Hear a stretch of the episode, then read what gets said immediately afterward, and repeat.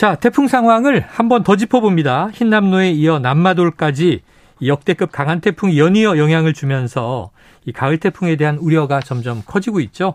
자, 이번에는 제14호 태풍 남마돌의 위력 그리고 최근 가을 태풍의 특징을 좀 알아보려고 합니다. 자, 윤원태 전 기상청 국가태풍센터장을 전화로 연결합니다. 자, 센터장님 나와 계시죠? 아, 네, 안녕하세요. 네, 안녕하세요. 자, 먼저 현재 이 태풍의 위치와 강도를 좀 전해 주신다면요.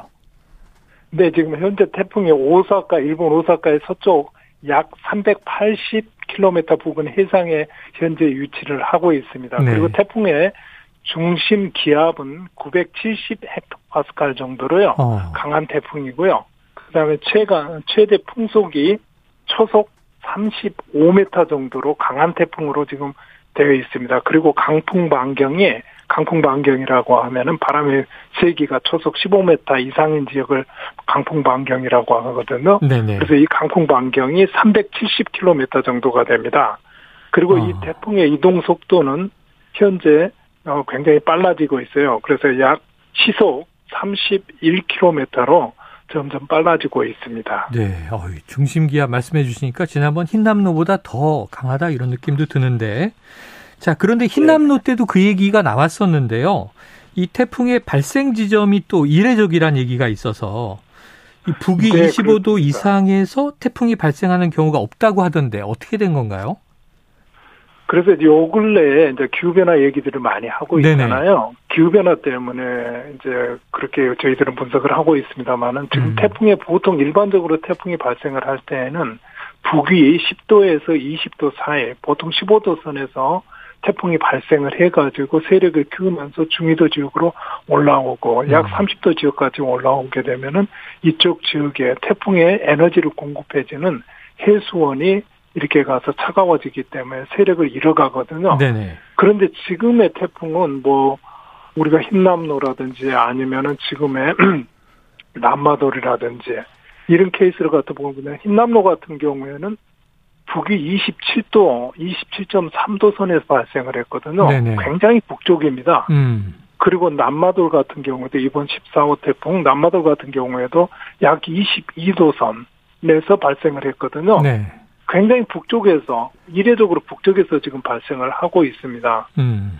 그리고 가서 이 세력이 두 번째로는 보면은 여기 이제 북이 굉장히 북쪽에서 발생한 태풍들이 세력이 대부분이 초강력 태풍으로 발달을 한다라는 네, 거예요. 네, 네. 흰남노 같은 경우에도 초강력 태풍으로 네. 발달을 했었었고 이번에 이제 남마돌 같은 경우도 지금 굉장히 강한 세력으로 초강력 태풍이지 않습니까? 그렇습니다. 센터장님 또 한 가지가 이게 일반 태풍과는 다르게 북상하면서 오히려 세력이 점점 강해지는 형태를 띠고 있다.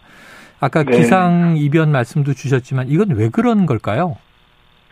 1차적으로는 이제 그 서태평양상에 태풍이 발생하는 지역에서의 해수면 온도가 음. 높다라는 것을 들 수가 있거든요. 네네.